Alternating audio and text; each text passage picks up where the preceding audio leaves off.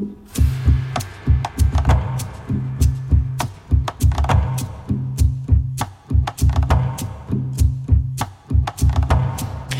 Bonsoir et bienvenue à toutes et à tous dans Le meilleur des mondes, l'émission de France Culture qui s'intéresse aux bouleversements suscités par le numérique et les nouvelles technologies. En ce moment même débute la 39e cérémonie des victoires de la musique, l'occasion pour nous de s'interroger sur les nouveaux défis du streaming musical, quelles en sont ses victoires et limites, si ce mode de consommation a gagné la bataille de l'usage, comment expliquer que son modèle économique ne soit pas encore pérenne? Du leader suédois Spotify au challenger français Deezer, ces plateformes ne sont pas encore rentables et elles seront prochainement soumises à la taxe streaming, une nouvelle taxe votée par les parlementaires français qui prélèvera 1,2% de leur chiffre d'affaires pour financer le CNM, le Centre national de la musique. Cette taxe est-elle légitime pour soutenir les acteurs de la filière musicale? Spotify annonce des chiffres en croissance, mais l'entreprise licencie en masse et retire ses subventions des festivals hexagonaux. Cette coupe peut-elle nuire à l'émergence de nouveaux artistes? D'artistes, il en sera question avec Deezer qui cherche à imposer un nouveau nouveau modèle euh, de redistribution, l'artiste centrique. On tentera de mieux comprendre ses particularités, surtout à l'heure de l'intelligence artificielle qui bouscule nos habitudes de l'écoute à la création. Des questions nombreuses et trois invités en rythme pour y répondre. Ludovic Pouilly, bonsoir. Vous êtes euh, senior vice-présidente en charge des relations institutionnelles et de l'industrie musicale chez Deezer. Vous pourrez revenir euh, sur la place euh, de la start-up française dans l'écosystème et nous détailler votre nouveau modèle de répartition censé être plus juste pour les artistes. Et en tant que président du syndicat des éditeurs de services de musique en ligne, vous pourrez également nous expliquer pourquoi vous étiez opposé à l'attaque streaming. À vos côtés, Alexandra Jouclar, bonsoir. Bonsoir. Vous êtes avocate au barreau de Paris, spécialiste du droit d'auteur et des industries culturelles.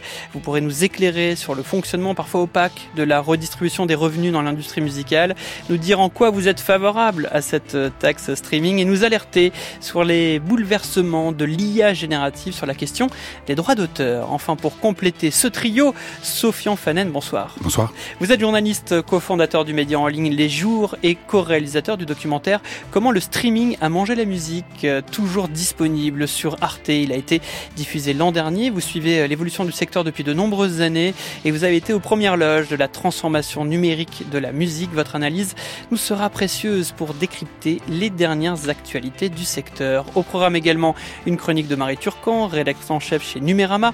Marie reviendra sur les Swifties, les fans de Taylor Swift qui n'ont pas apprécié que les titres de leur idole disparaissent de chez TikTok.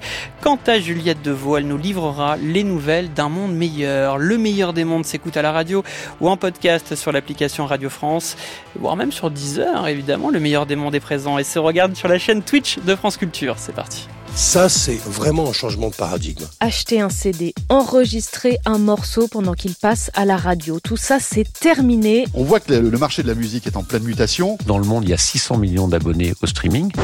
Spotify France retire son soutien à deux festivals musicaux importants, hein, les Franco Folies de La Rochelle, le Printemps de Bourges, à cause de la taxe streaming. Alors, c'est pas grand chose pour les plateformes américaines, comme Amazon ou Apple, qui sont ultra rentables par ailleurs, mais pour ce qu'on appelle les pure players européens, ceux qui ne font que du streaming, bah, eux, ils sont à peine rentables, c'est une charge de plus. Aujourd'hui, on est dans un market centric où un utilisateur qui paye 9,99 euros par mois rémunère tous les artistes de la plateforme euh, au prorata de leur importance. Dans le user centric, l'utilisateur viendra rémunérer uniquement les artistes qu'il a écoutés encadrer l'usage de l'intelligence artificielle capable de tout, même de créer des chansons avec vos artistes préférés. Elle a les cheveux dorés, la peau bien bronzée.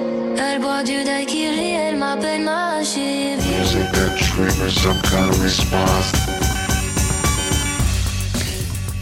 Et voilà une petite euh, rétrospective des différentes évolutions, mutations dans, le secteur jusqu'à la musique créée avec euh, l'intelligence artificielle. Alors Sofian Fanen, Spotify est arrivé en, en 2006, 10 ans en 2007, ça fait donc un peu plus de 15 ans que le streaming musical est entré dans nos habitudes d'écoute. En quoi euh, ce streaming représente une victoire, puisqu'on y est ce soir, victoire de la musique, une victoire pour l'industrie musicale? Est-ce que c'est une victoire pour l'industrie musicale C'est euh, c'est clairement quelque chose qui l'a euh, sorti d'une problématique. Euh, le monde de la musique, d'ailleurs, je pense qu'il faut commencer par séparer l'industrie de la musique et la musique elle-même. Euh, la musique existe en tant qu'art, en tant que voilà circulation des œuvres, les artistes, etc. Et par dessus ou extrêmement mêlé à tout ça, il y a une économie qui va de, de très très gros labels, euh, les majors du disque, à des tout petits, des toutes petites structures, etc. Et tout ça vit dans un éco comme comme un écosystème depuis le, le tout début du XXe siècle et l'invention du phonographe, etc. Euh, à la fin des années 90, l'arrivée de, de, de, la musique compressée sur Internet, le fameux MP3, a brisé toute la structure de l'économie de la musique qui était une structure verticale dans les mains des producteurs de musique, donc les maisons de disques, les labels, qui faisaient travailler les artistes, etc. C'est vrai que le MP3, ça a engendré effectivement le piratage, le partage de pair à pair, la circulation gratuite une, finalement. Une des... circulation fascinante de la musique, mais une vraie problématique euh, économique de financement de la production de la musique, euh, financement aussi de, du live, euh, etc. Parce que tout ça est extrêmement, extrêmement mêlé. Euh, les années 2000 ont été euh, des années de, de marasme, de bataille politique, de bataille intellectuelle également sur la notion même de piratage, etc. Et il n'y avait pas de solution parce que la première solution, ça a été le, le téléchargement légal. Euh, on allait acheter des fichiers MP3, etc. Mais c'était pas très intéressant parce que acheter des fichiers euh, pour posséder un fichier, c'est pas un bon deal, surtout quand c'est gratuit à côté sur mmh, les plateformes euh, de piratage. Et donc le streaming est arrivé comme une proposition technologiquement pertinente à une problématique euh, économique et aussi so sociale, j'ai envie de dire. Voilà. Et donc le streaming a proposé euh, d'accéder à un catalogue extrêmement vaste de musique et surtout euh, dans la deuxième et peut-être la vraie naissance du streaming, accéder à cela à travers des playlists, c'est-à-dire que les plateformes de streaming sont devenues à peu près vers 2014-2015 des guides et des, des, des, des, médias quelque part euh, pour Avec guider, une forme, guider en, le en tant public. que prescripteur effectivement. Exactement, pour guider le public à travers l'actualité de la musique qui est très vaste et l'histoire de la musique qui est euh, encore plus vaste. Et euh, voilà, c'est ça qui a fait basculer vraiment l'intégralité du monde de la musique. Hein. C'est entre 2015-2018, le monde de la musique bascule dans les usages, dans ce monde de l'infini qui est un monde de la de la location de la musique, euh, mais aussi d'un accès infini, globalisé, euh, assez euh, assez fascinant. Ludovic Pouilly, je le rappelle, donc euh, vous représentez euh, 10 heures euh, ce soir, puisque on essaye de, de voir s'il y a une victoire. Alors on comprend que Sophie Orphanet nous dit que quelque part il l'a sauvé. Alors ça peut être sauver l'industrie musicale euh, qui arrivait, euh, qui glissait en tout cas euh, vers une sorte de dématérialisation dont le modèle économique était complexe à trouver. là où il y a peut-être une victoire remportée, c'est sur l'usage, sur les habitudes d'écoute. On sait qu'aujourd'hui le streaming est la voie qui est majoritairement utilisée pour écouter de la musique. Absolument. Et ce que disait Sofian est très juste. Je rajouterais que sur le téléchargement, il y avait aussi les mesures techniques de protection qui empêchaient le partage de ces fichiers-là. Et euh, donc le streaming, lui, s'est conçu pour être effectivement accessible de tous les appareils, c'était le principe, et sur l'ensemble de la musique. Donc un vrai modèle disruptif par rapport au modèle préexistant euh, dans l'industrie euh, musicale. Disruptif pour la musique, hein, pour l'industrie musicale, parce que c'est un modèle euh, qui est gratuit, qu'on retrouve en télé, ou qui est payant hein, par abonnement. On retrouve ça aussi, ne serait-ce qu'avec un abonnement téléphonique, mais c'était très disruptif pour l'industrie musicale. Et donc il y a, qui a nécessité de longues heures, de longues, de longues années, même longues heures. C'était pas le cas pour pour se mettre en place euh, voilà, dans les discussions qu'on a pu avoir avec les, avec les ayants droit. Quoi. Ça représente quel euh, pourcentage des revenus, euh, le, le, streaming, alors, des revenus de la musique en général? Aujourd'hui, euh, alors déjà, il a permis effectivement d'éradiquer le piratage, c'était le premier gain. Et puis derrière, les services d'abonnement se sont vraiment développés. Le piratage, l'éradication du piratage, c'est plutôt fait à travers euh, l'apparition des services gratuits, mais légaux. Voilà.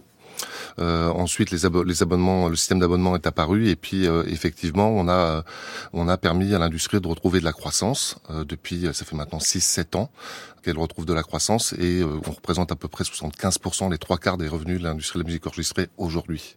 Donc c'est colossal, sachant que ce qu'on redistribue en tant que service de, de streaming musical, c'est 70% de nos revenus à l'industrie de la musique enregistrée. Les labels, les sociétés de gestion collective et après, du coup, euh, par leur intermédiaire, les créateurs, le, les artistes interprètes. Oui, Alexandra Jouclard, vous qui euh, êtes euh, avocate sur la question des droits d'auteur, donc euh, soucieuse aussi de la manière dont les différents artistes puissent percevoir justement ces, ce gain. Donc 70-30, voilà, ce chiffre, il, il, est clair, 70% donc qui est donc reversé aux ayants droit et 30% donc pour vous. Est-ce que c'est un deal entre guillemets qui est satisfaisant par rapport à ce qui se faisait avant?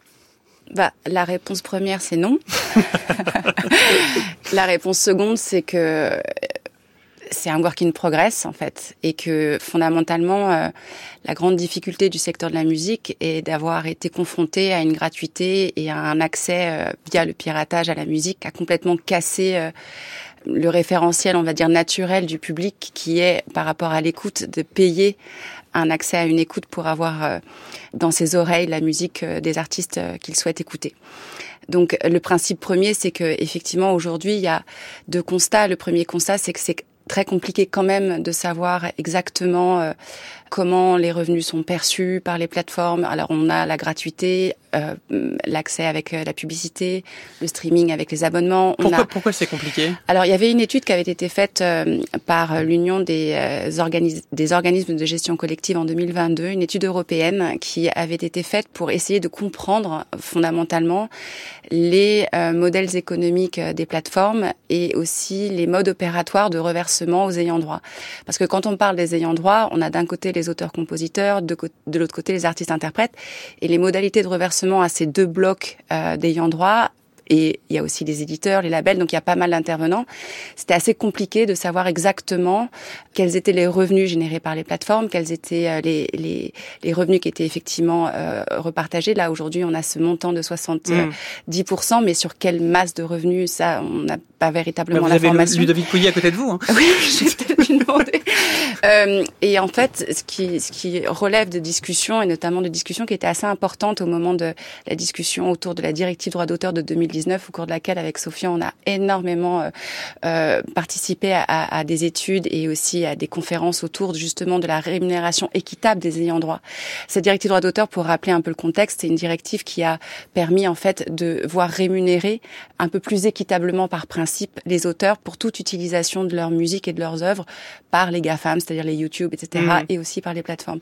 À cette occasion-là, en fait, c'est posé la question de savoir justement quelles étaient la masse des revenus générés par euh, ces plateformes et ces euh, euh, ces, acteurs en fait du numérique et quelle était la cote-part qui revenait aux artistes. À cette occasion-là, a été fait le constat que les artistes interprètes et aussi les auteurs-compositeurs étaient vraiment en queue de queue de queue de queue de revenus et que euh, c'était assez compliqué quand même pour eux euh, d'avoir un, un, juste revenu.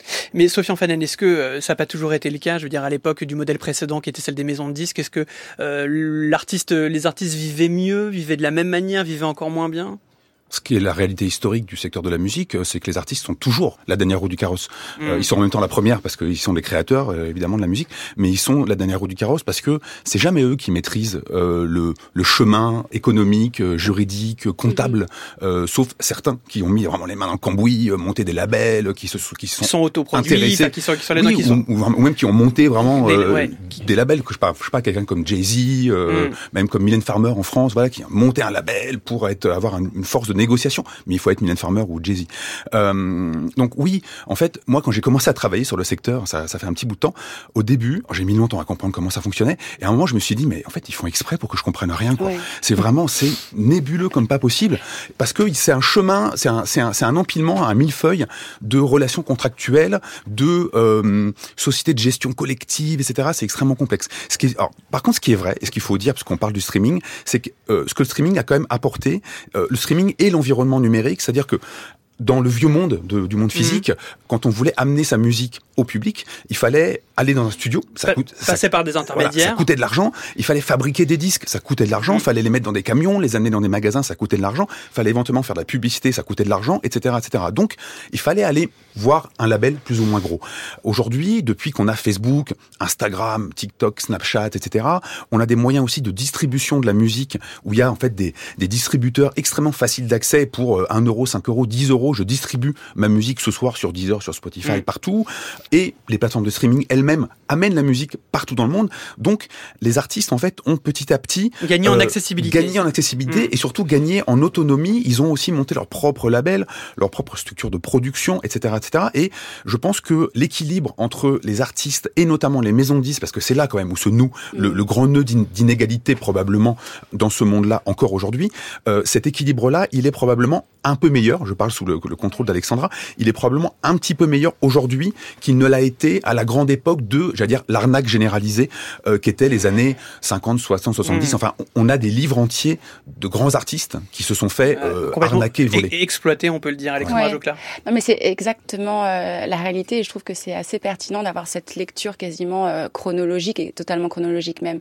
Ce que je constate moi depuis 5 à 10 ans, c'est une, conscientisation en fait de la part des artistes du fait que d'une part c'est les créateurs, ce sont eux les créateurs, et d'autre part ils peuvent d'une certaine manière contrôler la diffusion et avoir une meilleure perception de leurs revenus. La meilleure perception des revenus, elle a quand même un petit sujet qui est encore une fois cette forme d'opacité dans les reversements et dans aussi l'écrasement de leur propre création, parce qu'il y a je sais pas combien de milliers de morceaux qui arrivent sur les plateformes. Donc effectivement, un jeune auteur artiste-interprète peut, Peut vite être noyé. peut vite être noyé. Donc du coup, en fait, euh, par rapport à son accessibilité euh, dans la plateforme, après les revenus sont euh, moins proportionnels à ce qu'il a pu faire lui-même. Mais il y a- y, a, cette réalité qui fait que effectivement aujourd'hui les artistes se structurent davantage pour pouvoir en fait maîtriser leur musique et dans les rapports avec les labels, les premiers rapports dans, les, dans la musique, c'était les rapports d'artistes-interprètes. Mhm. Et là-dedans, il faut savoir que les pourcentages de reversement sur le digital, qui n'étaient même pas dans les contrats il y a encore 10-15 ans, c'était sur la perception physique. On était sur des pourcentages de 9 à 10, voire 15%, avec je ne sais pas combien d'abattements. Donc je vous laisse imaginer ce qui re- ressortait à la fin.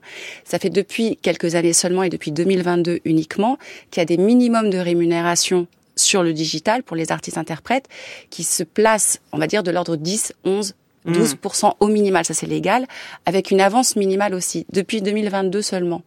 Donc en fait, on commence un petit peu à placer le curseur un, un peu plus haut. Un peu plus haut et de manière un peu plus juste. Vous Oui. comprenez, euh, Ludwig Pouilly, ce qui est dit, euh, j'ai entendu plusieurs fois, manque de transparence, opacité, Ouais, alors on n'y comprend rien. Oui, bah, alors, c'est- le manque de transparence, il vient pas du tout des, des plateformes, en Mm. tout cas pas de chez Deezer, mais je pense que c'est valable pour les autres plateformes euh, également. Tous les mois, on reporte à nos co-contractants, je vais y revenir, euh, l'ensemble des revenus qu'on génère sur le service gratuit, euh, sur le service payant, euh, j'ai par offre, par pays, par titre. Donc tout ça est reporté euh, systématiquement. Donc la donnée, on l'a et on la partage et on la partage extrêmement régulièrement. Là, je parlais reporting financier, mais aujourd'hui, euh, une plateforme comme Deezer, on voit des reportings quotidiens euh, Mm. à, à- à ses ayants droit. Alors après, la particularité du système, c'est qu'effectivement, nos contractants à nous, alors euh, excusez-moi pour les anglicismes, ça s'appelle des providers euh, de musique, et donc c'est effectivement des labels, des agrégateurs, euh, des distributeurs euh, de, euh, de contenu avec lesquels on, on a des contrats, et c'est à eux qu'on va reporter, et eux-mêmes, à charge pour eux, d'aller rémunérer effectivement les artistes-interprètes pour toute la partie euh, recording. Pour ce qui concerne le publishing, euh, donc les droits d'auteur, pardon, on a des contrats avec les sociétés de gestion euh, euh, collectives, type SACEM pour la France, mais on en a avec toutes les sociétés de gestion à travers le monde, et des publishers en direct également, des éditeurs en direct, pardon, euh, pour les catalogues notamment anglo-américains, Sony, euh, Mm. Warner Chappell, euh, Universal Publishing. Voilà. Et donc eux, c'est pareil, on va les rémunérer directement, et à charge pour eux d'aller rémunérer euh, derrière leurs pros et en droit que sont les ça, auteurs et c'est- les c'est c'est là où compositeurs. on comprend qu'il y a quand même Mais- beaucoup d'intermédiaires Ouais. et Voilà. beaucoup de couches. Et quand on est justement un artiste pour euh, essayer de comprendre euh, quand sa rémunération arrive, le chemin qu'elle a parcouru, puis quand on essaye d'analyser ce chemin-là, on peut vite être confronté à, à différents euh, obstacles. Mais en, en tout cas, côté transparence, il y a, il y a, il y a pas débat. Les, Mm. les plateformes reportent euh, euh, l'ensemble, l'ensemble des données euh, sur sur leur service. Hein. Rapidement, Alexandra. Non, mais rapidement, en fait, je fais un peu la grimace parce que euh, moi qui interviens dans d'autres secteurs, notamment dans le cinéma, C'est plus clair? Ah mais c'est super plus clair, c'est-à-dire que dans le cinéma depuis 2011-2012, il y a des accords de transparence, que ce soit dans le cinéma ou l'audiovisuel, il y a des accords aussi pour un minimum de rémunération pour les scénaristes. Dans la musique, il y a, il y a cette culture de l'opacité, et je pèse mes mots, et j'en veux pour preuve qu'en 2019, lorsqu'il y a eu la transcription en fait de la directive de 2019 dans la réglementation euh, française, pardon, le principe du secret des affaires a été encore posé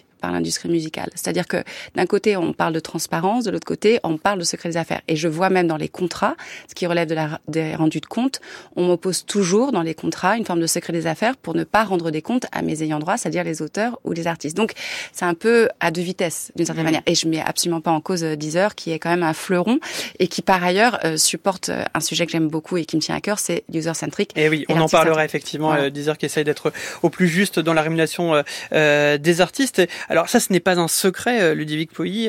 Euh, vous êtes toujours pas rentable. ce qui peut surprendre d'ailleurs quand on est un, un, utilisateur des plateformes de streaming depuis maintenant de nombreuses années. On se dit que c'est rentable, c'est tellement rentré dans notre quotidien, dans nos habitudes. Comment vous expliquez que vous ne le soyez toujours pas? Bah, C'est un marché qui est extrêmement compétitif, qui fait qu'on est obligé d'investir, euh, d'investir lourdement pour continuer à se développer. Moi, je vais dire, voilà, ça fait 15 ans que Deezer existe et qu'on se développe, mais oui, on n'est toujours pas rentable, même si on est sur le chemin de, de cette rentabilité qu'on espère euh, obtenir en 2025. On a même promis au marché euh, pour 2025, donc c'est quand même très prochain.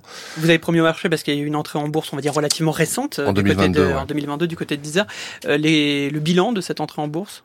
Ben, j'allais dire, on est sur, euh, on est en train de, d'aboutir sur les objectifs qu'on s'était fixés à travers euh, les investissements qu'on a pu réaliser depuis cette euh, cette entrée en bourse.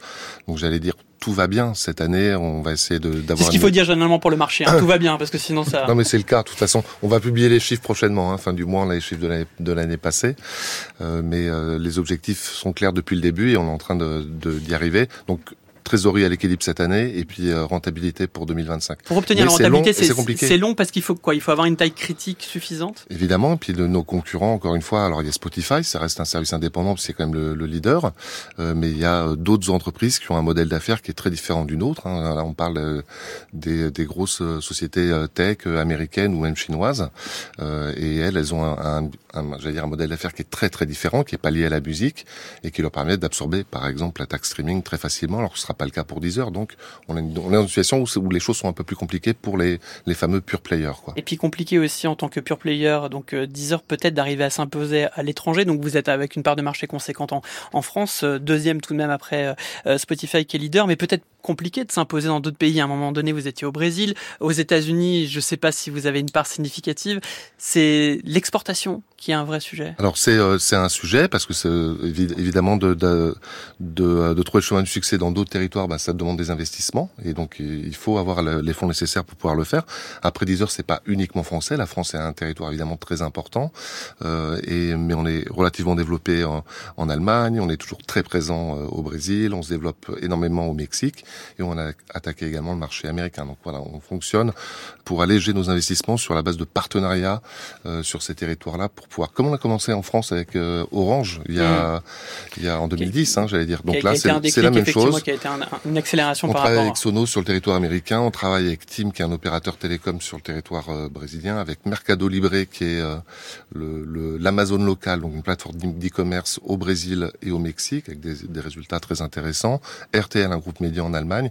Voilà, on s'appuie sur ces partenaires-là aussi pour pour pénétrer ces marchés. Alors vous n'êtes pas rentable, mais Spotify non plus euh, n'est pas rentable, euh, Sofian Fanan, alors qu'il est leader mondial en tant que streamer. On a vu d'ailleurs qu'il a licencié de manière assez massive hein, l'année dernière, qu'il a un petit peu réduit ses investissements sur les podcasts, parce que le but du jeu pour se différencier, c'était aussi de, de, de, produire en fait des contenus natifs. Comment on interprète justement ce revirement de, de, de, Spotify? On a du mal aussi parfois à comprendre, parce qu'on on entend d'un côté la croissance avec des chiffres en augmentation, puis en même temps des licenciements.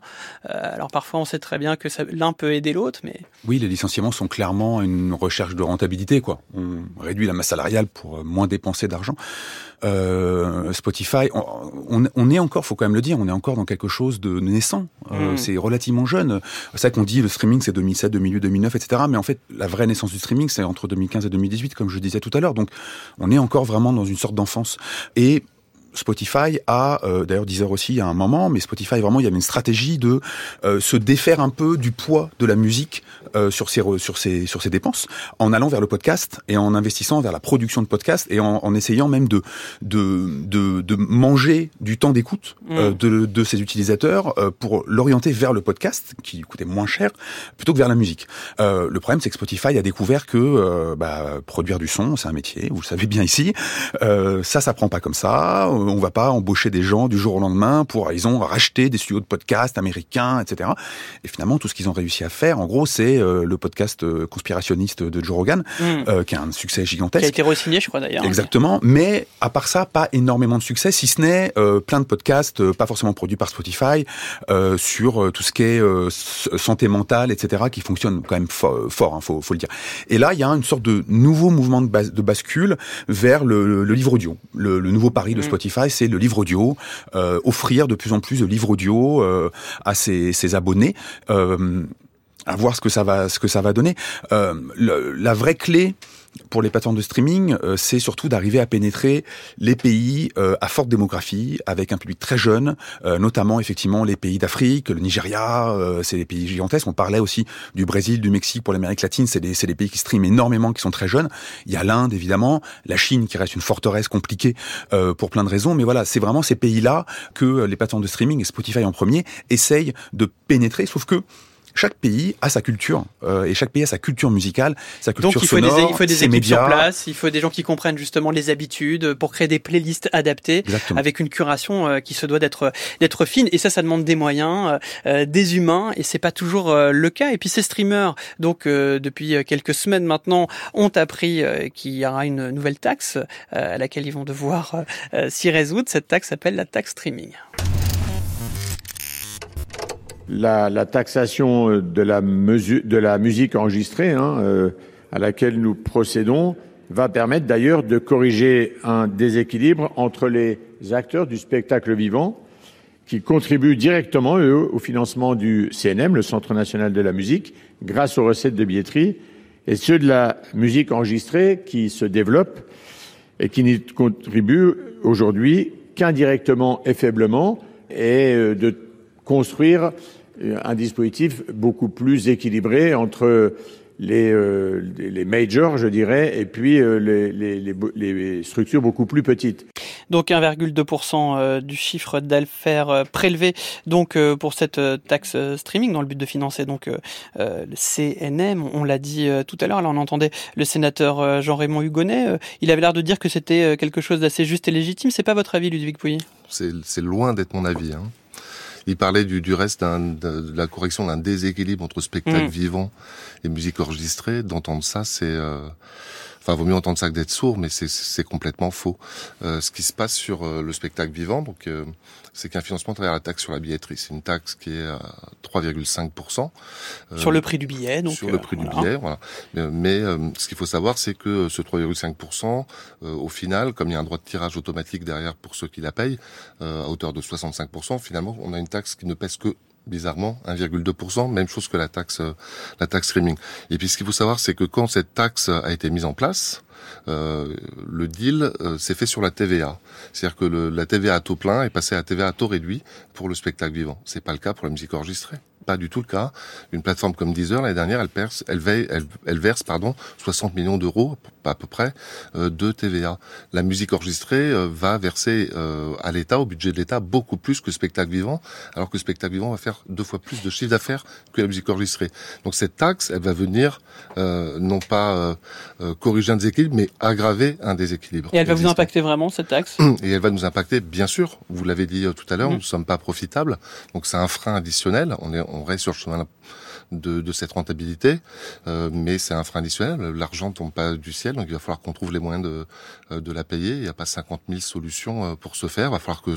C'est quoi les solutions justement Vous allez faire? Augmenter le prix de l'abonnement, verser moins d'argent aux artistes, couper tout des est, subventions. Tout est sur la table aujourd'hui euh, et en discussion euh, chez nous. Euh, la première partie, enfin la première solution, ce serait de pouvoir répercuter sur les ayants droit. Certains ont promis qu'ils accepteraient cette répercussion. Donc dans les fameux 70-30 dont on discutait tout à l'heure, ben, on pourrait effectivement faire en sorte que la musique enregistrée, donc les labels, euh, les stages gestion collective, les éditeurs touchent 68,8%. Voilà, on, on, les impacte en tout cas sur leurs 70% et qu'on puisse répercuter ça. Euh, une autre solution, c'est bien entendu d'augmenter les prix euh, consommateurs. c'est en discussion chez nous, mais la, cette solution-là, en tout cas, n'est pas encore ou n'est pas adoptée à date. on y réfléchit. On a augmenté les prix en septembre, donc c'est quelque chose de compliqué pour Deezer. Donc on est déjà un peu plus cher que nos concurrents. Et puis l'autre solution, c'est de couper dans les budgets. Il n'y a pas il n'y a pas 50 000 solutions. Et donc ça, c'est la solution, euh, j'allais dire, la, la, plus simple, la plus facile, en tout cas à court terme, euh, mais qui est extrêmement contre-productive parce que c'est censé financer le CLM qui est là pour aider l'industrie euh, l'industrie musicale musique. et euh, si on arrête nos investissements nous de notre côté euh, ça veut dire que ça va se faire au détriment de, de, de la pénétration du marché du streaming en France, alors qu'on est déjà en retard. Donc, Extrêmement contre-productif. Alexandra Jouclair, vous, elle vous paraissait sur le papier en tout cas assez légitime, cette taxe donc de ces 1,2% pour soutenir, hein, on le dit, hein, la filière musicale française, comme on, on peut le voir d'ailleurs dans d'autres secteurs. Vous avez tout à l'heure référence au cinéma. Oui, justement, en fait, la, la petite différence entre un partenaire comme Deezer et un Netflix, par exemple, c'est que euh, un partenaire comme Netflix dans l'audiovisuel est aujourd'hui, euh, dans le cinéma, obligé de d'investir 30% de son chiffre d'affaires dans la production euh, cinématographique et audiovisuelle française. Et donc ça, ça a été encore une fois institué en 2019. Euh, la différence avec les plateformes musicales, c'est que elles n'investissent pas dans la musique. Euh, et c'est un énorme euh, déséquilibre d'une certaine manière. Donc euh, le problème aujourd'hui de la musique et de la musique enregistrée, de la musique de spectacle, etc., c'est que sans le CNM, et on l'a vu euh, euh, depuis le confinement, sans le CNM, la musique s'écroule parce que le CNM aujourd'hui est le pourvoyeur des aides, mais aussi le pourvoyeur de la diversité culturelle. Donc le fait de taxer les plateformes, ça peut paraître effectivement assez radical dans ce chiffre-là qui n'a pas de variabilité en fonction Hmm. de la plateforme. Donc ça, je peux le concevoir Oui, parce ça, que c'est un 2 pour tout le monde. c'est un deux ça pour tout le monde. Donc c'est Apple, euh, voilà. Donc Amazon. c'est là où je pense qu'il y a en fait quelque chose d'assez radical dans dans l'application de ce principe-là. Mais en revanche, dans le principe qui est d'un soutien des acteurs euh, qui participent à cette filière-là, Notamment le spectacle vivant, les le salles, spectacle etc. vivant, les plateformes digitales qui n'investissent pas dans les programmes eux-mêmes, mais qui les diffusent. Là, je trouve ça euh, assez euh, vertueux. Peut-être pas dans le montant encore une fois, mais en tout cas vertueux dans le principe. Sophie Fanen, vous avez le rôle d'arbitre. Non, ça a été un dossier extrêmement compliqué. Euh, et extrêmement, oui, euh, ça a été une bataille euh, assez même humainement euh, épuisante, je crois, pour tout le monde, euh, et euh, qui laissera peut-être des, des, un peu des, des cicatrices un peu là dans le secteur de la musique euh, pour quelque temps en tout cas, parce que euh, Elle a été mal pensée cette taxe aussi? Peut-être été mal amené. Enfin voilà. En tout cas, ce qui est sûr, c'est que ça n'a pas été des discussions extrêmement sereines, euh, extrêmement saines. Il y a eu des noms d'oiseaux, des attaques personnelles même, etc. Euh, il y a eu euh, cette euh, cette tentative de désinformation euh, pour expliquer que l'attaque c'était une taxe Anti-rap, euh, qui a été c'était extrêmement délétère quand même et extrêmement problématique euh, de, de, de, de laisser circuler ça, etc., etc. Il fallait que le CNM démonte cette cette idée. Voilà, c'est quand même une perte de temps pour tout le monde. Ce qui s'est passé, c'est que il fallait il fallait financer le CNM. Euh, et le CNM, comme Alexandra le disait, c'est euh, des aides à la diversité, diversité à la production, diversité à la production. euh, voilà, c'est c'est bénéfique pour tout le monde. Et euh, la solution la plus j'allais dire simple, pérenne, solide, c'était par défaut la taxe. Et ensuite est arrivée cette idée, euh, c'est une contre-idée d'une contribution volontaire de l'ensemble euh, des, des Mm. acteurs, euh, des plateformes, euh, enfin des acteurs du numérique. Euh, c'est probablement arrivé trop tard. Et surtout, euh, à la fin, la proposition qui était sur la table n'avait pas forcément des chiffres euh, suffisamment solides selon le ministère euh, pour que le ministère di- dise, ok, pourquoi pas aller vers la contribution volontaire. Et surtout, Amazon gigantesque acteur, n'était pas dedans euh, à la fin. Donc, par défaut, cette piste de la contribution euh, euh, volontaire, Volontaire. s'effondrait un peu d'elle-même Mm. en disant, bah, en fait, tous les trois ans, cinq ans, il va falloir aller rechercher euh, les Amazon, les TikTok, Ouais, les Google, les Facebook, etc. sont pas simples aussi pour pour. C'est pas des acteurs qu'on attrape très attrape facilement. facilement, et donc, en fait, restait la taxe. Et le malheur dans ces tergiversations-là, c'est que, comme Alexandra le disait, il y avait une progressivité de la taxe qui avait été discutée. Tous les acteurs étaient d'accord. Mm. Et euh, à la fin, parce que les négociations se sont embourbées dans des choses euh, un peu épuisantes pour tout le monde, euh, le gouvernement a dit bon en fait ça sera 1,2 pour tout le monde aussi parce que c'est plus simple, on n'a pas besoin de faire passer cette taxe par Bruxelles parce qu'elle n'est pas progressive. Donc à la fin, je pense que tout le monde y a un peu perdu et euh, personne n'est satisfait en fait de cette taxe. Voilà, personne n'est satisfait de cette taxe, mais j'espère que vous, auditeurs, vous êtes satisfaits de cette émission. Et puisqu'on parle justement du spectacle vivant, des salles de la scène, il y a une artiste qui est ce soir en lice en victoire de la musique, nommée dans de nombreuses catégories, mais qui a également euh, débuté sur les scènes, qui a rencontré euh, son public. Elle s'appelle Zao de Sagazan. Vous l'aimez? J'adore. Je l'adore beaucoup, beaucoup. Ah ouais. Allez, c'est parti, les garçons. France Culture, le meilleur des mondes. François Saltiel. Je suis incapable de faire un choix. Ils sont tous bien, tous un peu faits pour. Non, choisir qu'un serait un gâchis. Je les veux tous sympas dans mon lit. Je suis amoureuse de tous les garçons et moi je, je les trouve tous bien à leur façon. Je suis amoureuse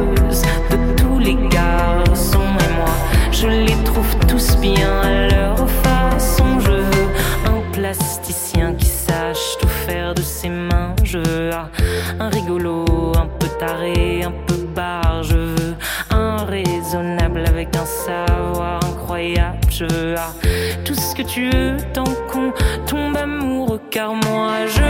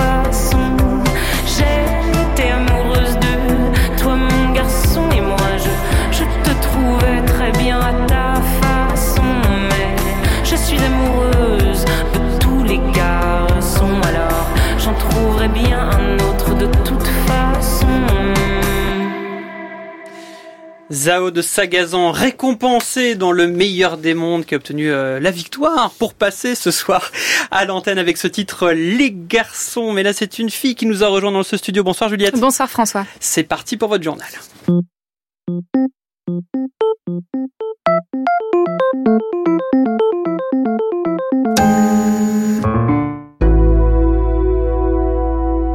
Les nouvelles d'un monde meilleur. Juliette Deveau. Et on ouvre ce journal avec une annonce qui nous vient de la Silicon Valley. Le groupe Meta annonçait il y a quelques jours travailler à la mise en place d'outils pour détecter et étiqueter les images générées par intelligence artificielle sur ses réseaux sociaux. Dans son communiqué publié le 6 février, l'entreprise Meta annonçait son ambition d'apposer d'ici quelques mois des watermarks ou des tatouages numériques sur les images générées par les IA génératives pour permettre aux utilisateurs des plateformes comme Instagram, Facebook ou Threads d'être alertés de la nature artificielle des images qu'ils croisent sur les réseaux. Une annonce qui s'inscrit dans un mouvement plus large dans la Silicon Valley puisque la société OpenAI, derrière l'outil ChatGPT, annonçait également cette semaine ajouter des fonctionnalités pour permettre à ses utilisateurs de signaler facilement la provenance de leurs œuvres.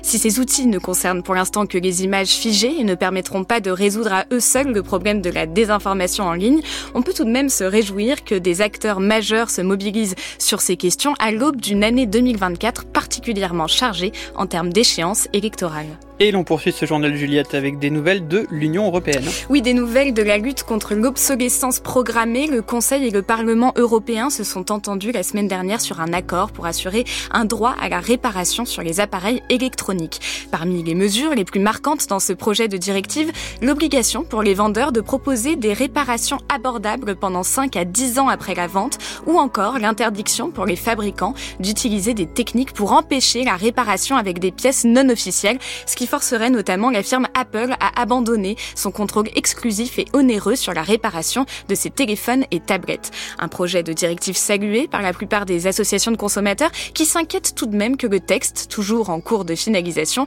soit modifié dans les mois à venir sous la pression des industriels qui pourraient en réduire drastiquement la portée.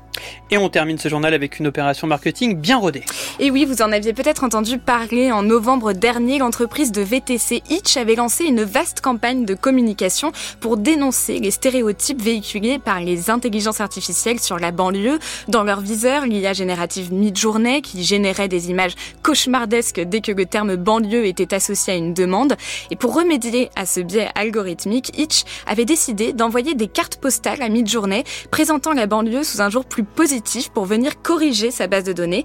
Et si l'on en croit le poste enthousiaste du directeur marketing de Itch il y a quelques jours, ces cartes ont finalement été bien reçues par l'entreprise californienne qui leur a assuré les avoir intégrées dans leur base de données. Alors si l'on se doute que ces quelques cartes postales auront du mal à rivaliser avec les millions de contenus négatifs associés à la banlieue toujours présente dans la base de données de Midjourney, c'est peut-être là que réside l'intérêt principal de cette campagne de communication de Itch, rappeler la nature structurelle, systémique des biais algorithmiques et la complexité des réponses à apporter pour y remédier.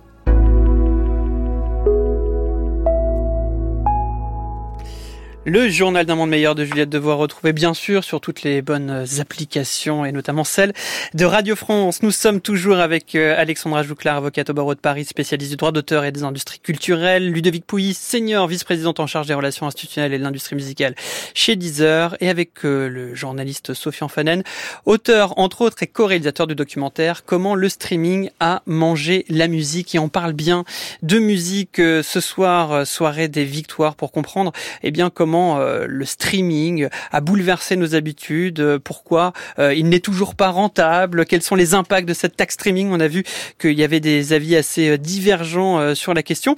Et il est temps maintenant de parler d'un nouveau modèle de redistribution que vous défendez, Ludovic Pouilly, qui s'appelle l'artiste centrique. alors il va falloir nous expliquer ça de manière assez claire. Peut-être pour comprendre globalement jusque-là, ou pendant très longtemps, il y a un autre modèle qui a prédominé, qui était celui du market centrique. Comment il fonctionnait ce modèle alors ça, le market centric, c'est assez simple. Hein. D'abord, il continue de fonctionner aujourd'hui. Même Deezer continue de le proposer pour certains de, de ses co-contractants. Tout le monde n'est pas sur l'artiste centrique. Le market centric, c'est un, c'est un modèle qui euh, rémunère euh, les ayants droit sur la base d'une part de marché. Mais cette part de marché, on l'applique à un pot de revenus qui est global. C'est-à-dire qu'on a tous les revenus de nos abonnés dans le même pot et on répartit la part de marché. donc il y a une grosse anomalie mhm. euh, dans le système, c'est que euh, les artistes qui ont le plus de streams euh, vont euh, bénéficier euh, d'une d'une meilleure rémunération. Enfin, ou en tout cas les labels pour nous on paye pas directement les artistes, hein, donc les, les labels qui les représentent. Donc ça paraît quand même très logique, mais au final, ce qu'on ne sait pas forcément, c'est qu'on a des usages très différents sur nos services. Donc on a des abonnés qui vont payer le même prix, mais certains certains utilisateurs vont être utilisateurs intensifs et écouter en boucle, en boucle, en boucle les mêmes chansons. on, a, on, en a d'autres qui vont euh, streamer beaucoup moins alors qu'ils payent le même prix.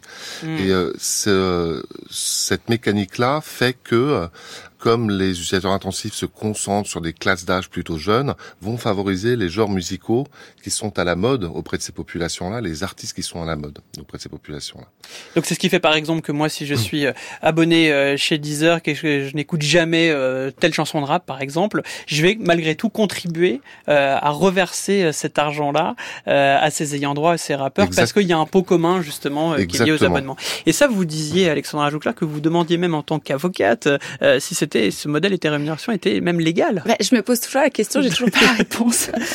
Bah, mais en fait, ça, en tout cas, ça demeure. Bah, en tout cas, ça demeure. Mais on en avait parlé hein, parce que je suis aussi partenaire de la guilde des artistes de la musique qui s'appelle la Gamme, euh, avec laquelle guilde on a toujours posé la question de savoir comment ça marchait cette chose là de market euh, centric. Pourquoi?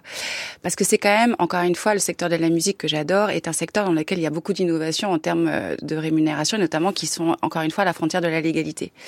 Quand on, va écouter un artiste sur scène, on paye sa place pour l'artiste sur scène, et donc euh, indépendamment des intermédiaires qui sont le tourneur, le booker, la, la salle, l'artiste est payé par les personnes qui l'écoutent. Euh, lorsque l'on va euh, au cinéma et que l'on va voir un film de Scorsese, on va pas euh, payer pour un autre film qui est hmm. diffusé dans la salle à côté.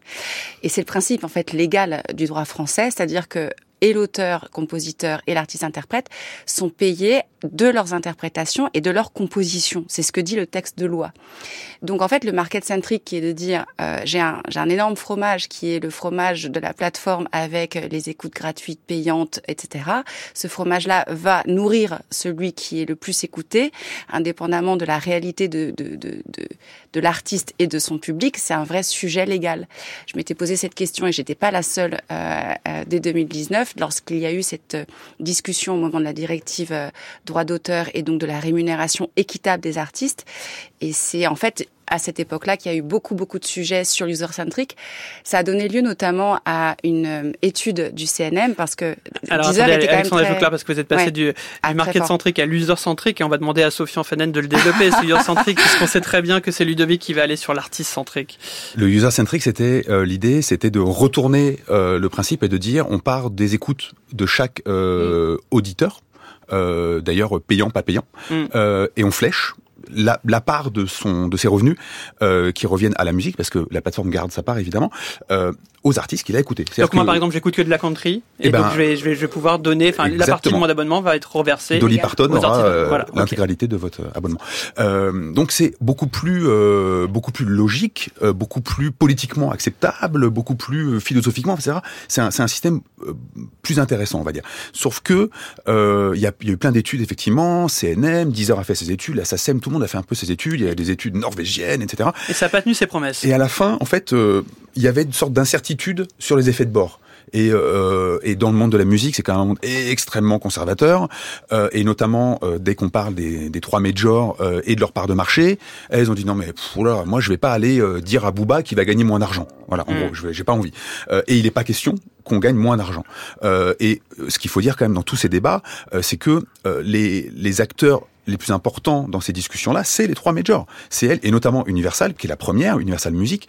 Euh, à partir du moment où ce sont elles qui apportent le catalogue, etc., etc., elles ont une puissance de discussion, et Deezer ou Spotify, etc., ne peuvent pas changer de, de, de modèle économique sans discuter et sans avoir l'aval euh, au moins d'une, deux ou trois, etc. C'est ce que Deezer est en train de faire. Donc c'est les plus gros quelque part qui étaient pénalisés avec l'user-centric, qui, enfin, ou ceux qui, Qui la ont- représentent, qui ont dit, bah, qui ont non. bloqué. Oui, Mais il me semblait aussi que ça ne profitait pas tant que ça aux, aux petits artistes. Alors, oui, enfin peut-être que Ludovic peut en parler parce qu'il y avait- eu des études chez euh, chez Deezer, mais euh, il y a, il y a, si en fait ça aurait ça aurait profité à des artistes, si j'ai bon souvenir parce que ça date un petit peu tout ça, euh, à des artistes. alors déjà des catalogues locaux.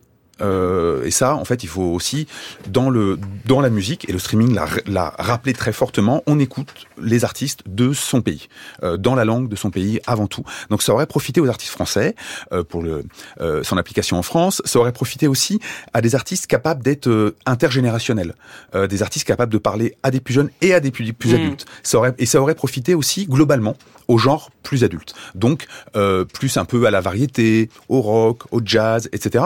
Et pas forcément de façon extrêmement euh, dingue aux dépens de, des artistes des jeunes. Les artistes que les jeunes écoutent auraient toujours été les artistes les plus rémunérés parce que tout simplement ce sont toujours les artistes les plus écoutés. Donc ça semblait quand même une bonne idée euh, sur le papier, euh, Ludovic Pouilly.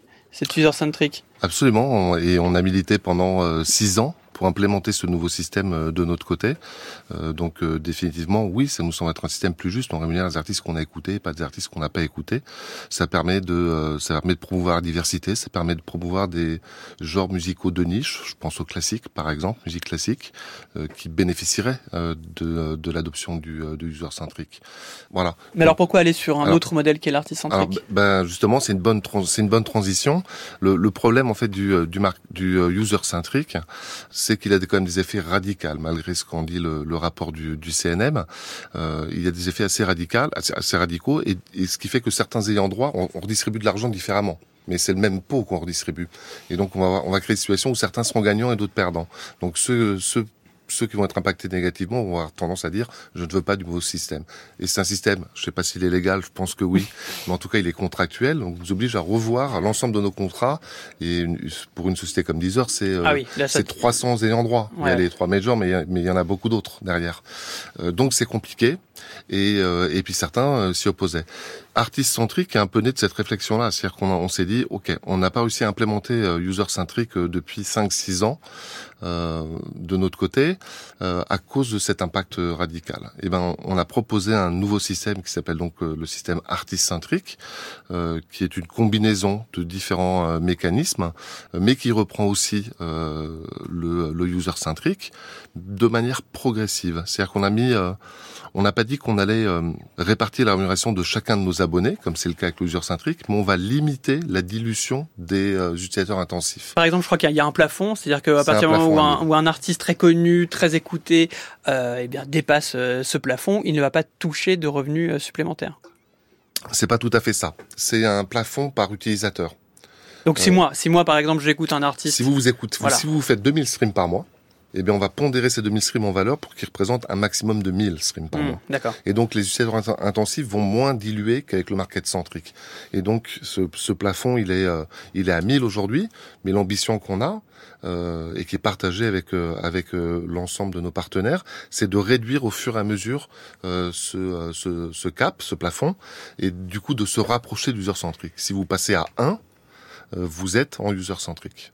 Donc du coup c'est voilà, c'est l'idée c'est implémentation progressive pour éviter cet impact trop radical qui fait que certains bloquent euh, l'implémentation du nouveau système. Et je crois aussi une modalité assez intéressante, vous allez récompenser la démarche active des utilisateurs Voilà. qui vont donc aller sur le moteur de recherche pour taper euh, l'artiste en question. Euh, donc ce stream va être valorisé, euh, ce qui nuance quelque part la délégation al- algorithmique et la recommandation algorithmique. Absolument. Donc euh, il y a l'user centrique dedans, c'est un gradient user centrique, et on accompagne ça avec ce qu'on a appelé des boosts euh, sur les streams actifs, sur lesquels les utilisateurs sont engagés. Après tout, c'est quand même eux qui payent le, prix de l'abonnement et qui ont et qui doivent rester maîtres de la décision. Et donc, plus ils seront engagés avec l'artiste, et plus ces streams-là vont être euh, pondérés à la hausse en valeur. C'est exactement euh, le même système.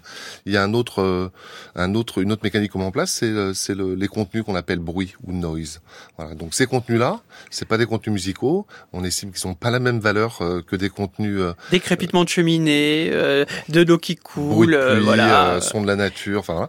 et donc euh, et que tout un chacun peut enregistrer et, et puis livrer sur nos plateformes, euh, voir c'est des contenus sur lesquels il y a une forte proportion de manipulation aussi, hein, d'achat de stream. et puis qui sont Donc- utilisés, donc qui voilà. sont écoutés Et en donc on estime nous que ces contenus-là, on est une plateforme musique et donc on veut rester une plateforme musique. Ces contenus-là, on n'en veut pas. Enfin, plus exactement, on ne veut pas qu'ils diluent la rémunération des Donc vous euh, les démonétisez. Donc on les euh, retire, on les remplace par nos propres contenus parce qu'il y a quand même un usage euh, de, de nos abonnés pour endormir euh, bébé, Mais vos par propres, exemple. vos propres contenus, c'est-à-dire qu'il y aura des droits d'auteur qui seront affiliés à ces contenus-là J'y viens. Non. Je fais moi, Ludovic Pouilly, mes propres bruits de crépitement de cheminée. Non, non, on a une application euh, qui s'appelle Zen, une, une application de bien-être, et donc on a déjà ce type de contenu pour la méditation. euh, Parce que enfin, pour bien comprendre, pardon Alexandra Jouclair, vous qui êtes dans le Juste- droit d'auteur, ça veut dire que, je- j'y reviens, mais ça veut dire que quelqu'un qui fabriquait des bruits de crépitement de cheminée touchait des droits finalement sur ce bruit-là alors qu'il est à le- très très très éloigné d'une création musicale. Mais ce qui n'est juste pas légal en fait. Enfin, le, enfin, Mais rien n'est légal avec vous, Alexandra. Non mais ouais, je suis désolée, je suis avocate et c'est comme ça, c'est aussi dans ma nature. Je suis contestataire. Non non, mais déjà, euh, c'est en fait c'est une perception commerciale, mais les, les, les bruits ne sont C'est un pas détournement, Les, c'était- les bruits ne sont pas créateurs euh, de, de droits d'auteur par essence en fait, et les- ni, ni non plus les les sons de, de, de petits oiseaux, les chants des petits oiseaux, c'est pas protégé par le droit d'auteur. Donc le fait qu'il y ait une contrepartie financière, c'est une chose, mais ça ne génère pas des droits d'auteur. Pardon. Ludovic, vous vouliez Donc terminer. voilà, donc, donc ces, ces, ces contenus-là, on les retire de la plateforme, c'est la promesse. On les remplace par des contenus qu'on a produits nous-mêmes pour notre application de, de bien-être, euh, qu'on propose par ailleurs. Et effectivement, ils ne participeront pas au calcul de, de part de marché. Donc ils ne vont pas venir diluer la rémunération des, euh, des artistes musiques qui sont euh, disponibles sur la plateforme. Alors on dit justement que l'artiste centrique va euh, quelque part provoquer, du moins nourrir ou développer ce qu'on appelle la, la fan économie, c'est-à-dire que ça va renforcer aussi les liens entre la, la base fan et les artistes. Et s'il y a bien des fans qui sont impliqués et qui donneraient leur vie pour leur artiste, c'est bien les Swifties, Marie Turcan. J'ai cru que vous allez dire que c'est Marie Eh Turcan. ben non, non, non, non, je n'ai pas osé, j'ai parlé de Swifties. Après, peut-être que vous êtes une Swifties, Marie. Écoutez, pas vraiment. Vous en êtes pas une, mais vous allez nous en parler. Exactement. Du jour au lendemain, des centaines de millions de vidéos sur TikTok se sont retrouvées sans aucun son. Toutes les musiques de Taylor Swift, de Lady Gaga, Ariana Grande, mais aussi Drake et les Beatles ont soudain disparu. Leur point commun, c'est qu'ils ont tous signé sous le label Universal, qui a retiré ces musiques de la plateforme chinoise après avoir échoué à atteindre un accord financier le 31 janvier. Selon Universal, la rémunération des chanteurs proposée par TikTok serait misérable. Du côté de TikTok, on accuse Universal de cupidité. En résumé, vous avez compris, on parle ici d'une histoire de gros sous. Et comme d'habitude dans ces affaires, finalement le plus intéressant est à chercher ailleurs du côté des utilisateurs et utilisatrices, en l'occurrence ici de la force des fans de Taylor Swift. Et c'est là où on arrive aux Swifties. mais qu'ont-ils fait? Que se passe-t-il, François, lorsque les chansons de votre artiste préféré disparaissent? Eh bien, vous les chantez vous-même, bien sûr. C'est vrai. Des centaines, des milliers d'internautes ont commencé à reproduire les performances de la chanteuse pour que d'autres puissent ensuite réutiliser ces musiques-là, mais cette fois en toute légalité. Alors attention, gare à vos oreilles.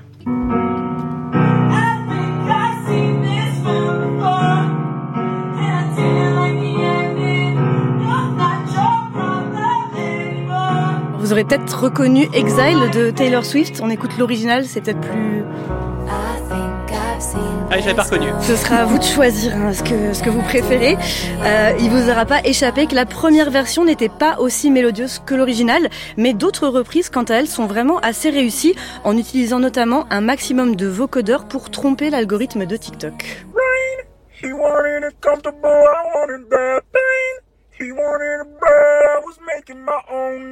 Chasing that fame. He stayed the same. Et là, on reconnaît presque l'original. Bon alors il y a aussi un peu de vocodeur là sur la voix de Taylor Swift, hein, c'est pas tout à fait ça. Mais on a encore ici donc un bel exemple de comment les utilisateurs et utilisatrices réussissent à contourner les limites des plateformes pour inventer des nouveaux usages. D'ailleurs cette censure musicale permet finalement de générer de nouveaux contenus originaux et on remet encore une pièce dans la machine.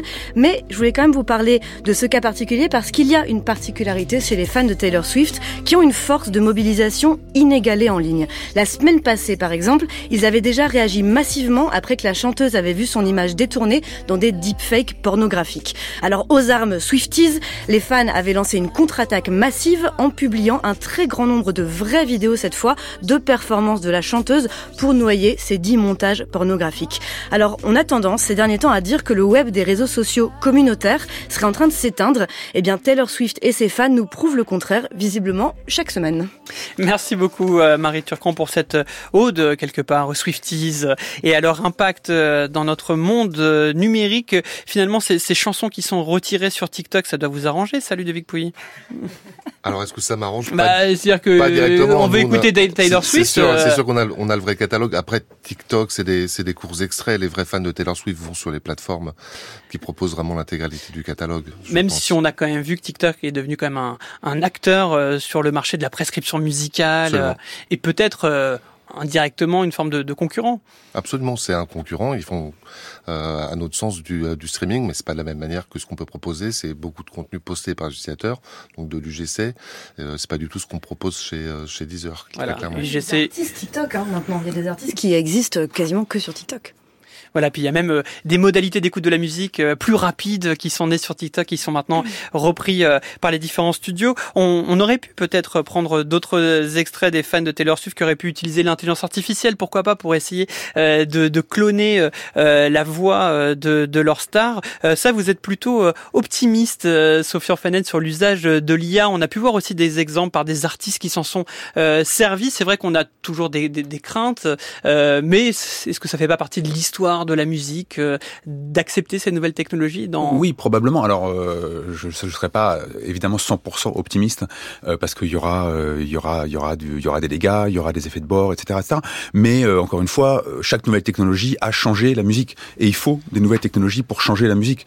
Il a fallu des boîtes à rythme pour inventer la techno, il a fallu des platines pour inventer le disco, le rap, il a fallu des, des ordinateurs pour faire des musiques électroniques, etc., etc. Et donc l'intelligence artificielle. Et en ce moment le clonage vocal, euh, qui est finalement euh, ce qui arrive le plus rapidement, euh, va changer la musique de façon créative. Après, ça pose des milliards de questions sur euh, les droits d'auteur, sur la protection des droits des artistes, sur la nature même des œuvres qui sortent euh, des IA, sur voilà, sur le statut de tout ça, et euh, et sur euh, peut-être une des questions qui va se poser le plus rapidement au monde de la musique et à nous en tant qu'auditeurs et aux plateformes de streaming, c'est le, trop de musique, le trop plein, le, tsunami de musique générative qui qui va falloir absorber et surtout peut-être bloquer pour pouvoir euh, faire émerger au milieu de tout ça les artistes et les œuvres qui, valent le coup. Et en fait, euh, il y a de plus en plus, de plus en plus, de plus en plus d'œuvres. On n'arrive pas du tout à suivre déjà aujourd'hui. Alors demain, ça sera très compliqué. Voilà, vous évoquez presque la, la submersion et on aura l'occasion de parler euh, de l'impact de l'IA générative sur ces droits d'auteur. J'ai pas la peine de poser la question à Alexandra Jouclair pour qu'elle me dise que c'est illégal cette exploitation de ces droits d'auteur par l'IA. Merci à vous trois de m'avoir accompagné pour cette émission qui est déjà terminée. Ludovic Pouy